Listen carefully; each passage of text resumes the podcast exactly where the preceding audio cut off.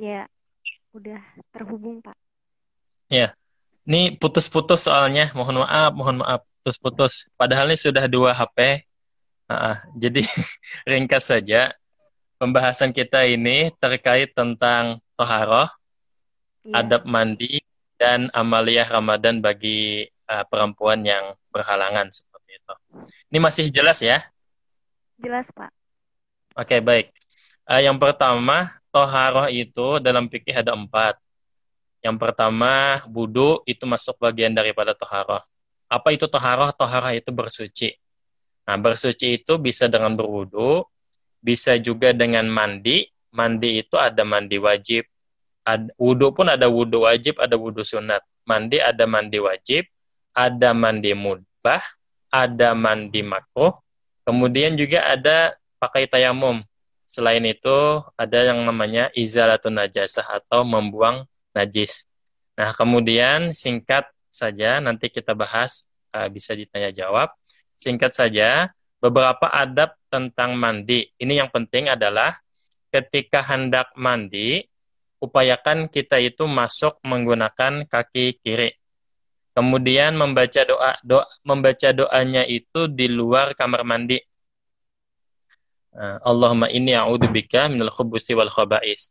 Kemudian untuk perempuan bisa ditambahkan dengan doa Bismillahilladzi la ilaha illahu. Oke, terdengar suara saya? Jelas terdengar, Pak. Oke. Baca perempuan masuk kamar mandi baca doa Bismillahilladzi la ilaha illahu. Itu di antaranya kalau semisal dia tidak membaca doa tersebut, maka auratnya akan dilihat oleh jin laki-laki. Atau minimal yang kita hafal, Bismillah, apa namanya, Allahumma ini a'udzubika minal khubusi wal khobais. Well, Jadi khubus itu setan laki-laki dan setan perempuan. Jadi kalau laki-laki tidak terlihat auratnya bagi setan perempuan, dan perempuan tidak terlihat auratnya oleh jin. Jadi kalau kata para ulama, kalau semisal uh, apa namanya tidak membaca, maka itu dimungkinkan jin akan melihat auratnya. Nah kemudian ketika kita di kamar mandi itu diupayakan jangan sampai kita meludah meludah. Jadi ada apa namanya kita buang hajat baik itu kencing ataupun air besar itu tidak diludahi. Kemudian di antara adabnya lagi, jangan berbicara di kamar mandi ataupun di WC. Kalau ia berbicara, maka itu mewarisi nanti giginya akan uh, kuning. Itu disebutkan di dalam kitab. Nah, kemudian jangan juga kita sambil bernyanyi di kamar mandi. Ya, jangan bernyanyi. Nah, kemudian ketika sebelum mandi, sunnahnya mandi itu kita menghadap kiblat menghadap kiblat dengan air yang suci mensucikan. Kemudian sebelum mandi, hendaknya kita buang air kecil atau kemudian setelahnya lagi beristinja. Nah, kemudian disunahkan lagi sebelum mandi, mandi wajib ataupun mandi sunnah, itu berwudu. Wudunya itu dengan sunnah-sunnahnya. Jadi sunnah-sunnah wudu itu ada banyak sekali ya, ada banyak.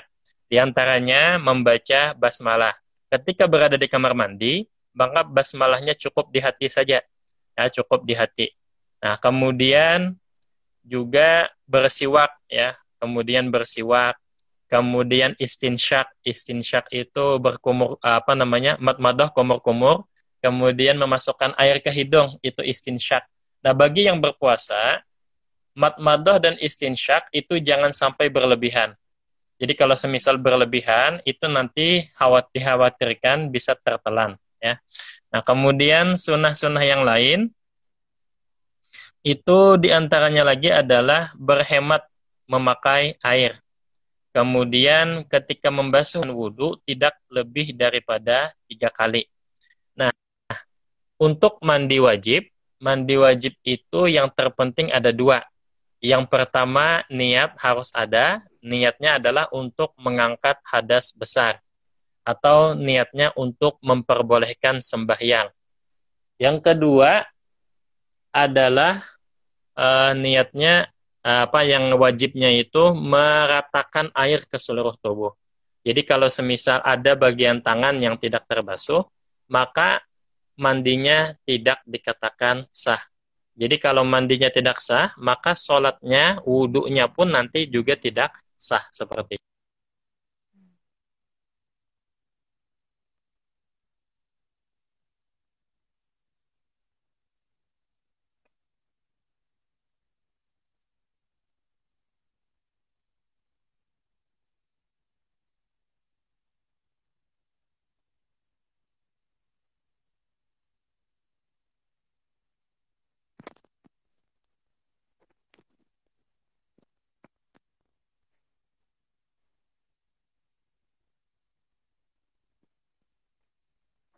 Sepertinya gangguan koneksi lagi ya teman-teman.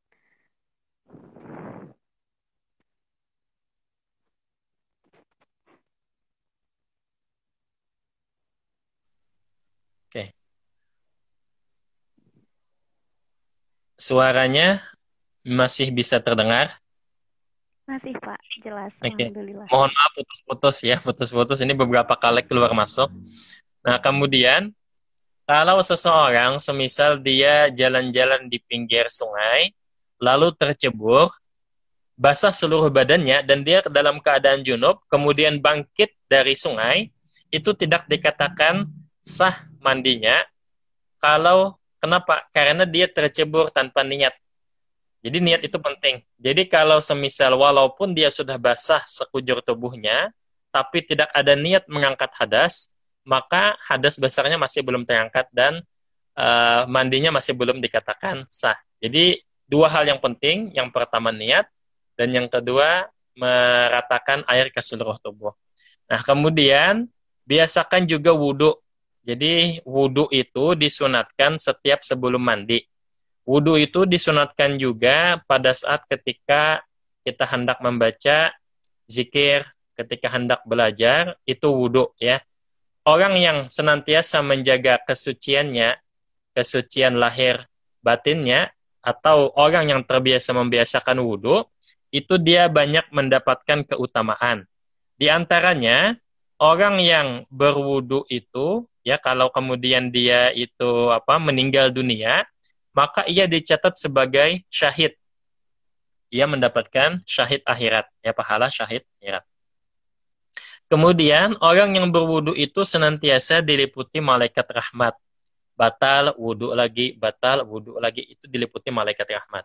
Kemudian ketika dia berwudu, walaupun dia itu tidur, maka malaikat memohonkan ampun untuknya. Selama dia masih berwudu, malaikat memohonkan ampun untuknya.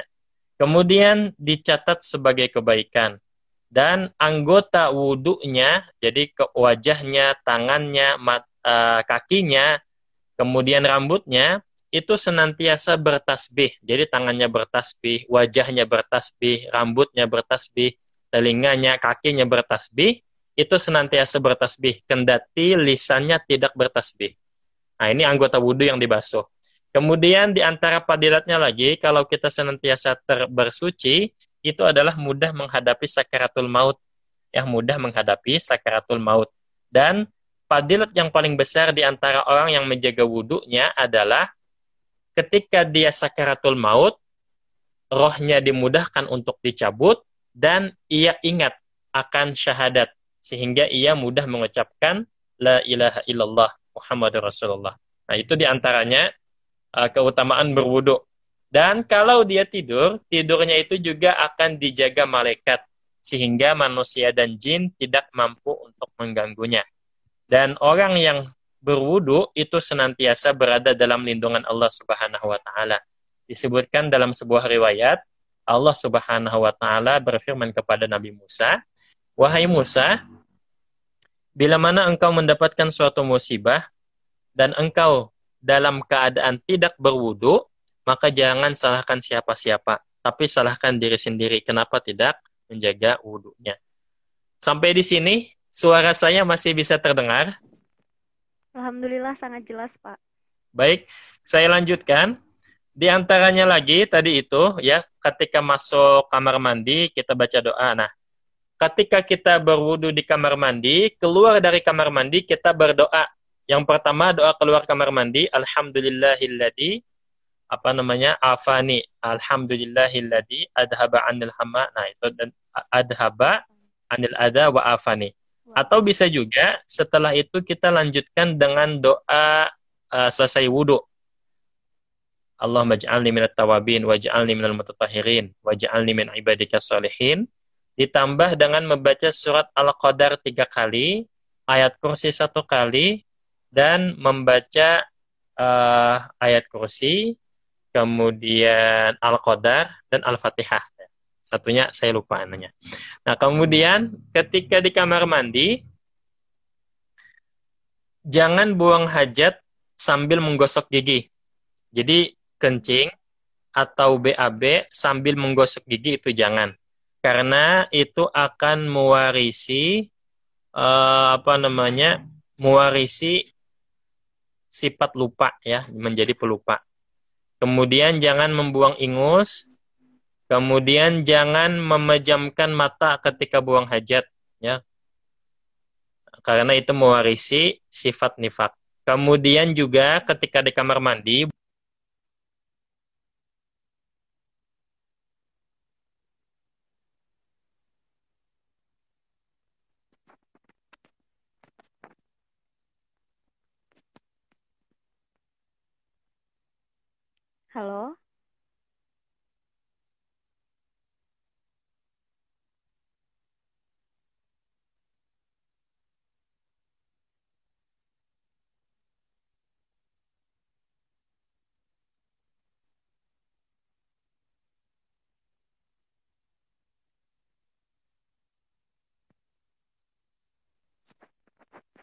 jaringannya terputus lagi teman-teman bentar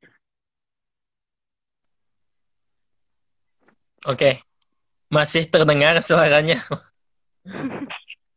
Jelas Pak. Oke oke, ini mohon maaf nih jaringan nih putus-putus.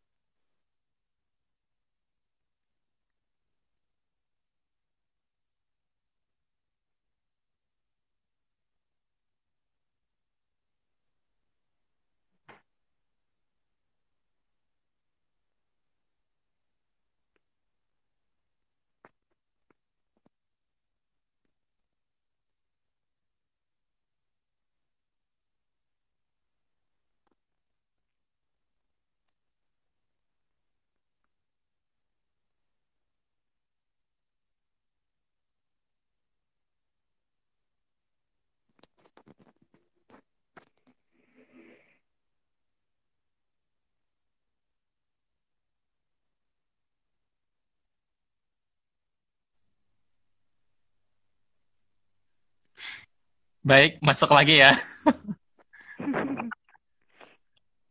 Mohon maaf nih.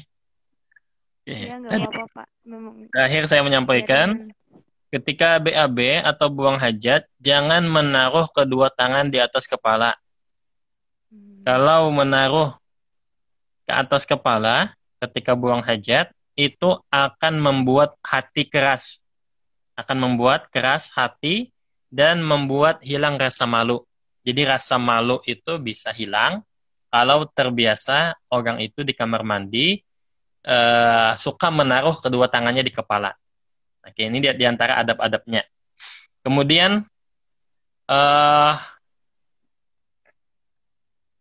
mandi itu mandi sunat ada banyak ya.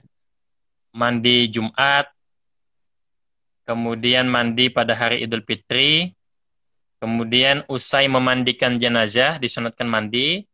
Kemudian kalau kita mau minta hujan disunatkan mandi juga sebelumnya. Kemudian ketika terjadi gerhana sebelum sholat gerhana kita disunatkan mandi. Kemudian ketika hendak ke masjid diusahakan mandi. Kemudian nah ini pada bulan Ramadan disunatkan mandi pada bulan Ramadan itu setiap habis maghrib. Kalau mandinya setelah asar bagaimana? Maka itu juga disunatkan kalau semisal uh, mau buka puasa di rumah tetangga atau mau buka puasa di masjid, maka disunahkan juga dia mandi untuk menghadiri pertemuan tersebut. Kemudian ketika hendak masuk kota Madinah itu juga disunatkan mandi. Nah, banyak ya, banyak. Nah, kemudian uh, perempuan yang haid masalah perempuan haid dia lagi haid. Kemudian berhenti masa haidnya nah, di waktu sahur. Di waktu sahur berhenti masa haidnya Kemudian setelah itu tiba masa uh, azan subuh. Maka statusnya dia boleh melanjutkan puasa. Jadi mandinya itu nanti jam setengah enam atau semisal jam lima mandi. Yang penting uh, puasa dia diperbolehkan. Ya, dia puasanya sah walaupun uh, apa namanya belum mandi. Lain halnya dia dalam keadaan suci, tiba-tiba keluar darah, nah itu batal puasanya. Tapi kalau semisal di akhir sahur dia itu terhenti masa haidnya, maka puasanya menjadi sah hukumnya. Nah, terkait dengan mandi juga, laki-laki yang junub atau perempuan yang haid kemudian mau mandi wajib, itu ketika mandi diupayakan tidak dalam keadaan menyelam. Mandinya tidak di kolam renang. Sebab kalau di kolam renang itu bisa memungkinkan air itu masuk uh, ke rongga mulut lewat hidung ataupun lewat mulut dan bisa-bisa itu uh, ter terminum. Nah, jadi diupayakan ketika mandi wajib itu mandinya pakai gayung, ya pakai gayung disiram kalau nanti tiba-tiba ada yang masuk, air itu masuk ya lewat telinga dan lain sebagainya, kalau lewat telinga itu tidak membatalkan selama itu tidak disengaja ya, selama itu tidak disengaja, itu tidak membatalkan. Nah, kemudian uh, ini masalah mandi sudah ada wadapnya. Kemudian masalah amalia bagi perempuan. Ada perempuan dia mau menghafal Al-Quran, mau membaca Al-Quran. Bagaimana solusinya? Para ulama sepakat ketika perempuan itu sedang haid, dia dilarang membaca Al-Quran. Perhatikan, membaca Al-Quran dengan niat ibadah membaca. Tapi kalau niatnya itu bukan membaca, tapi karena zikir, oke, sampai di sini suara saya masih terdengar? Terdengar, Pak. Oke. Kalau dia membaca Al-Quran dengan niat zikir, maka itu tidak disebut membaca dan itu diperbolehkan. Contohnya, sebelum tidur, supaya tidak diganggu oleh gangguan yang makhluk halus, maka seorang perempuan dia membaca ayat kursi. Ayat kursi itu bagian daripada surat Al-Baqarah membaca ayat kursi, kemudian dia membaca Qul huwallahu ahad tiga kali, membaca Al-Falaq, membaca An-Nas, maka itu tidak mengapa. Karena niatnya adalah berzikir, bukan niat membaca Al-Quran, maka diperbolehkan. Atau semisal dia membaca surat-surat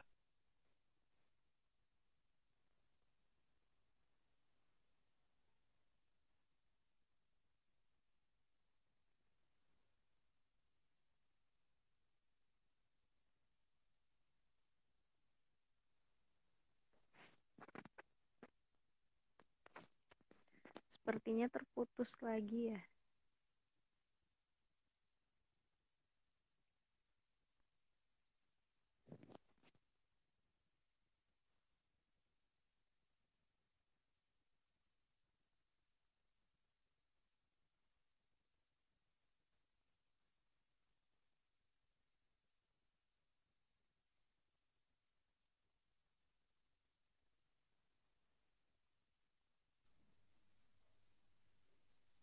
Oke. Okay. Uh, eh, terhubung ya? Terhubung, Pak. Oke, okay, terhubung walaupun suaranya. Sampai mana tadi itu ya? Sampai perempuan baca Al-Quran, tapi niatnya adalah iya. zikir, maka itu diperbolehkan. Kalau niatnya dia niatkan membaca Al-Quran, maka itu tidak diperbolehkan. Begitu juga dengan membawa mushaf Al-Quran dalam pendapat yang muktamad di dalam mazhab Syafi'i, orang yang junub, orang yang haid itu tidak diperkenankan membawa mushaf Al-Qur'an. Nah, kemudian orang yang junub atau perempuan yang haid itu diperbolehkan manakala dia melewati masjid. Melewati saja, tidak menetap di dalam masjid. Oke, ini pendapat yang muktamad. Pendapat yang diperpegangi di dalam mazhab Imam Syafi'i. Boleh perempuan berada di dalam masjid ya eh boleh perempuan melewati masjid melewati. kemudian tidak boleh berdiam di dalam masjid dalam keadaan haid meskipun uh, tidak ada kekhawatiran akan tercecernya darah. Jadi itu pendapat muktamad. Ada pendapat yang lain daripada pendapat Imam Muzani. Imam Muzani itu adalah murid daripada Imam Syafi'i. Kata beliau, boleh perempuan uh, menetap berada di masjid Kenapa? Dalil beliau adalah seorang perempuan yang non-muslim itu diperbolehkan masuk masjid dan berdiam di sana. Nah, maka bagaimana kalau semisal muslimah tentu lebih boleh lagi. Itu pendapat uh, satu pendapat. Tapi yang muktamad yang diiktimatkan oleh Imam Nawawi dan Imam Rafi'i dan yang ditahkik oleh para ulama itu pada intinya tidak diperkenankan untuk berdiam diri di masjid Makanya ada para ulama. Nah, yang di, yang dimaksud masjid itu yang bagaimana? Yang dimaksud masjid adalah suatu tempat yang di sana dilakukan sembahyang Jumat. Maka itu disebut masjid. Adapun musola atau masjid yang tidak dijadikan tempat untuk Jumatan itu tidak disebut sebagai masjid. Jadi masjid itu di dalam kitab yang pertama ada masjid disebutkan masjid tapi yang dimaksud adalah musola. Ada juga masjid yang dimaksud adalah masjid yang betul-betul untuk dijadikan Jumatan.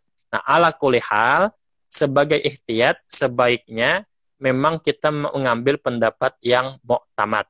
Kembali lagi, perempuan yang membaca Al-Quran jadi kan tadi membaca Al-Quran itu tidak boleh. Boleh membacanya di dalam hati tanpa memegang mushaf. Jadi kita semisal mau ujian besok, nah itu bagaimana ya? Semisal besok mau ujian. Sementara kita ini sudah sudah dewasa perempuannya, maka itu kita boleh membacanya tanpa memegang mushaf. Kalau lewat HP boleh ya, lewat HP boleh.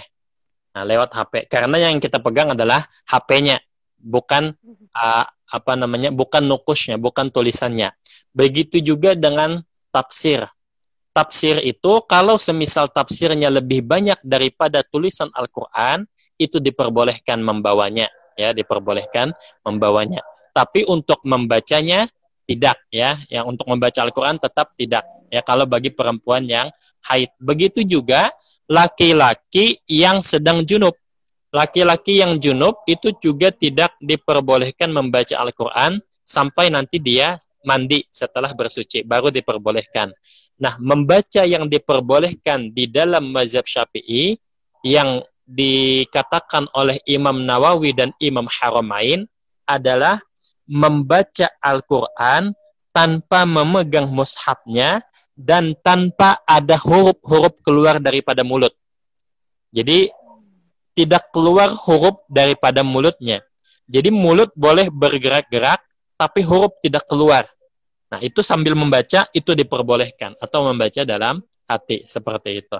Oke, ini sebenarnya masih banyak pembahasannya, tapi berhubung di waktu Indonesia Tengah, ini sudah hampir menjelang waktu maghrib. Barangkali bisa dicukupkan sampai di sini. Ah, saya tambahkan lagi sebelum sebelum ditutup bagi perempuan haid, utamakan juga membaca solawat walaupun tidak membaca Al-Quran. Karena membaca solawat itu, itu sebagai gantinya ya. Sebagai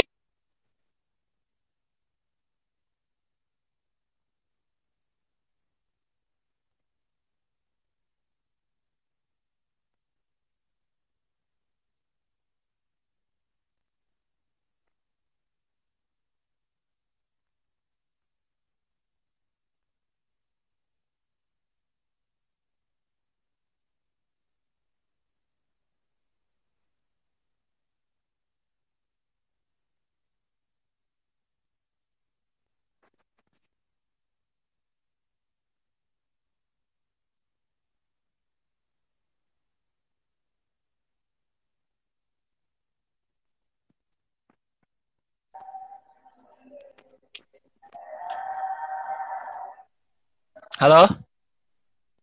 Iya, halo Pak. Ya, terhubung ya. Jadi, saya lanjutkan lagi. Di antara amaliyah yang perlu perempuan yang bisa dia amalkan adalah membaca tasbih.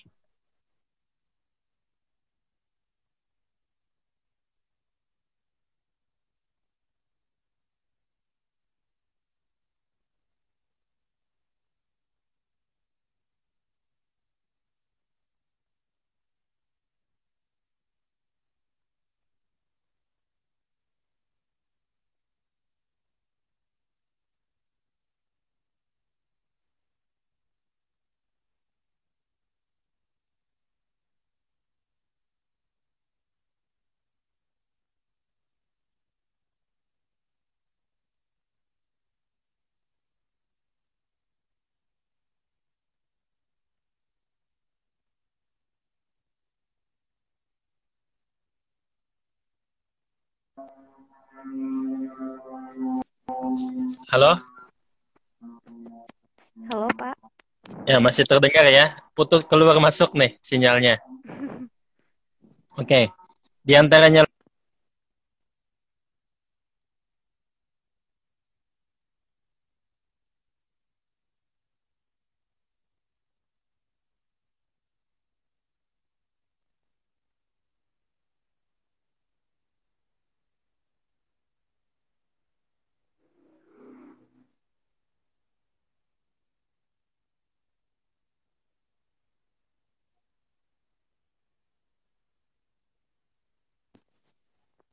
Teh aja.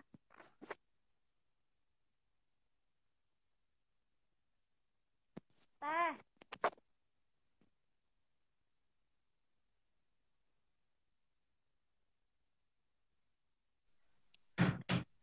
sudah kalau eh kalau ayo entah minum dah.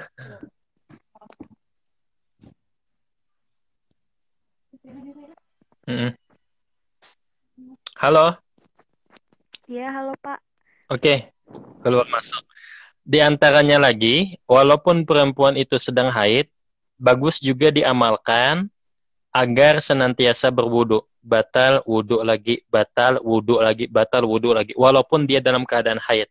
Jadi yang dimaksud tidak sah wudhu itu adalah tidak sah kalau dia niatkan untuk beribadah melakukan sholat atau membaca Al-Quran. Tapi kalau wudhunya itu tetap bagus untuk diamalkan. Karena dengan berwudu itu anggota tubuh senantiasa bertasbih, kemudian juga dalam uh, perlindungan Allah Ta'ala. Di antaranya lagi, membaca minimal subhanallah wa bihamdihi adada khalqihi wa ridha nafsihi wa zinata arshihi wa midada kalimatih. Empat kali membacanya empat kali itu itu senilai sama orang yang duduk berzikir wiridan berjam-jam. Cukup membaca empat kali subhanallah wa bihamdihi adada khalqihi wa rida nafsihi wa zinata arshihi wa midada kalimatih empat kali itu pahalanya sebanding dengan kita wiritan berjam-jam. Ya, seperti itu. Oke, mungkin ini yang bisa disampaikan. Barangkali ada satu dua pertanyaan sebelum ditutup. Mungkin dari narasumber eh dari pembawa acara gitu. Ya mungkin teman-teman kalau misalnya ada yang ingin ditanyakan bisa langsung disampaikan di kolom komentar. Tapi sebelumnya ini ada satu pertanyaan yang udah masuk pak. Ya silahkan pertanyaannya apakah bagaimana nih puasanya pak kalau misalnya kita mimpi basah saat tidur setelah subuh atau di siang hari? Apakah puasanya masih sah atau tidak? Oke. Okay. Mimpi basah pada saat uh, sedang puasa di tengah hari ataupun sore hari, puasanya tetap sah. Tapi mandi setelahnya, ya puasanya tetap sah, lanjutkan saja. Kenapa? Ya karena itu sudah dijadikan pegangan oleh para ulama bahwa mimpi itu tidak membatalkan puasa. Ya, tidak membatalkan puasa. Dan kalau semisal dilihat lagi, yang diwajibkan bagi orang yang mimpi itu adalah mandinya saja. Mandi, walaupun mandinya nanti uh, jam 7 atau dia mandinya tengah hari, puasanya tetap sah seperti itu. Kemudian apakah uh, apa namanya dia itu wajib mandi atau tidak, itu nanti dilihat. Kalau semisal uh, ada keluar, jadi airnya itu keluar, maka itu wajib mandi. Kemudian kalau semisal tidak keluar, maka tidak wajib mandi. Ada satu pendapat seperti itu. Oke, intinya puasanya tetap sah. Ada lagi? Sementara baru itu pertanyaan yang masuk, Pak. Hmm. Oke. Okay. Masya Allah, Mungkin... penjelasannya sangat rinci dan jadi mengingatkan kita lagi tentang bagaimana adab-adab tentang mandi, amalia-amalia, toharoh hmm. lainnya. Hmm. Mungkin yang sebelumnya lupa atau ketinggalan saat kita uh, melakukan toharoh bisa diingat lagi, di refresh lagi. Amin, amin, amin. Uh, saya tambahkan lagi ketika wudhu itu kan sebelum wudhu disunahkan kita uh, bersiwak juga. Jadi siwak itu bisa dengan kayu siwak atau bisa juga dengan sikat gigi. Jadi ada dua pemahamannya, bersiwak itu dengan bendanya, bisa juga bersiwak itu melihat hasilnya. Kalau melihat hasilnya, maka kita bisa dengan bersikat gigi. Yang sikat gigi itu yang penting gigi kita bersih. Nah, padilatnya itu membersihkan mulut, kemudian mendatangkan keridhaan Allah dan menajamkan pandangan. Kemudian lagi yang bersiwak itu menguatkan hafalan, lebih fasih, memudahkan sakaratul maut, melambatkan penuaan, dilipat gandakan pahala, menghilangkan kuning gigi, membuat wangi mulut, mengencangkan gusi, mendatangkan kemudahan, mendatangkan rezeki, kemudian bersiwak itu juga menghilangkan sakit kepala, menyehatkan dan menguatkan lambung, membersihkan hati, dan membuat kita itu ingat mengucap syahadat di akhir hayat nanti. Nah ini di antara uh, keutamaan uh, sikat gigi atau bersiwak seperti itu. Mungkin ada lagi pertanyaan? Mungkin cukup mungkin ya Pak ya untuk uh, kesempatan sore hari ini mungkin di waktu Bapak juga mungkin sudah waktunya berbuka ya, Pak?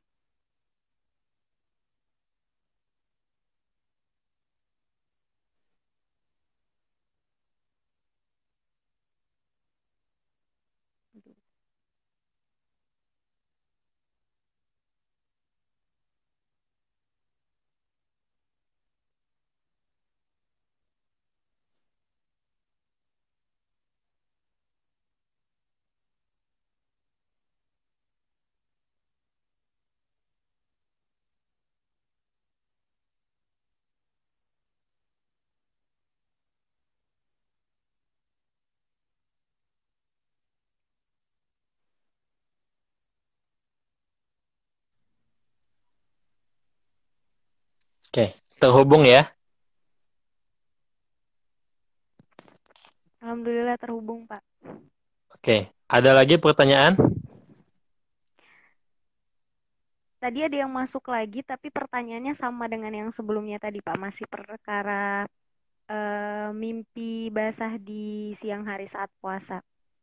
Oke, uh. jadi mudah yang mimpi, yang mimpi ya, itu, mudah -mudah. ah, terus terus ah. Ya, mudah-mudahan tadi yang bertanya sudah dengar penjelasan dari Bapak ya. Hmm. Nah, jadi pada intinya uh, masalah mimpi itu bisa terjadi kepada perempuan maupun kepada laki-laki.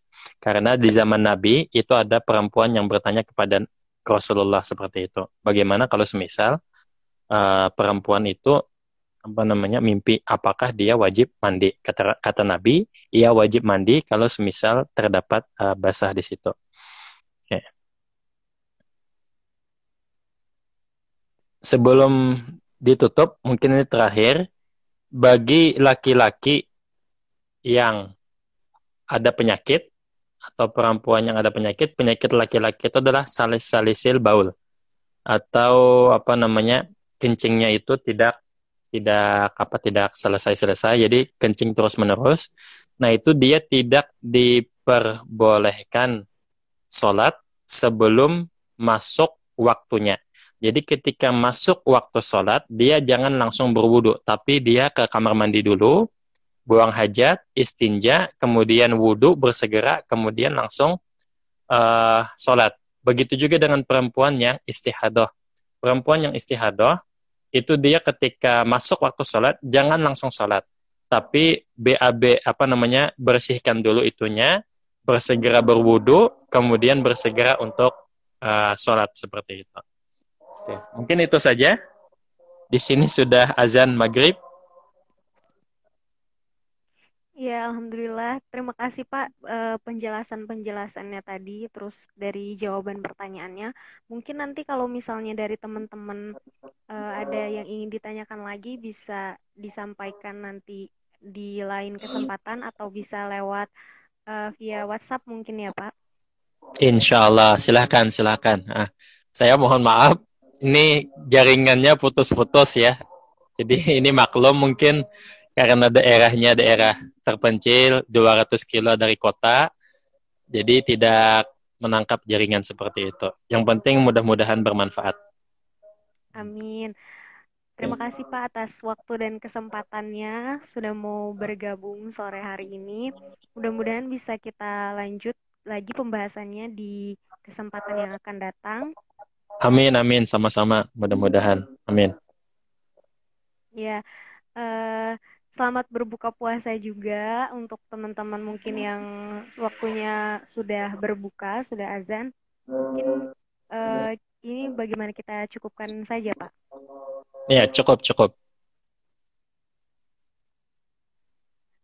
Mungkin bisa langsung ditutup saja, Pak. Oh iya, uh, kita tutup dengan bersama-sama mengucapkan subhanakallahumma wa bihamdika asyhadu an la ilaha illa anta astaghfiruka wa atubu ilaih. Nah, terakhir ini ada amalan penting, penting banget. Jadi jangan sampai kita meninggalkan sholat ba'diyah isya hanya mengejar tarawih. Karena ba'diyah isya itu pahalanya lebih besar daripada tarawih 20 rakaat. Dan satu rakaat witir itu lebih utama daripada 20 rakaat tarawih. Jadi bukan berarti saya menyuruh untuk meninggalkan tarawih, maksudnya adalah jangan sampai kita mengejar amalan yang banyak tapi menyepelekan amalan yang ringan tapi gak pahalanya besar seperti itu. Itu saja. Masya Allah. Jazakallah khair, Pak. Wa iyyakum wa iyyakum. Silahkan ditutup ya MC-nya. Mm -hmm. Ya. Baik, uh, alhamdulillah uh, kita sudah sama-sama mendengarkan dan menyimak penjelasan-penjelasan dari Bapak pada sore hari ini. Hmm, walaupun sempat terkendala jaringan tadi, tapi alhamdulillah sama sekali tidak mengurangi nilai-nilai dan materi-materi yang beliau sampaikan. Mari sama-sama kita cukupkan um, pertemuan kita dan pembelajaran kita pada sore hari ini. Mudah-mudahan segala manfaat dan segala apa yang disampaikan oleh beliau dapat juga kita terapkan di kehidupan sehari-hari. Bila taufik wal hidayah, mohon maaf atas segala kekurangan. Wassalamualaikum warahmatullahi wabarakatuh.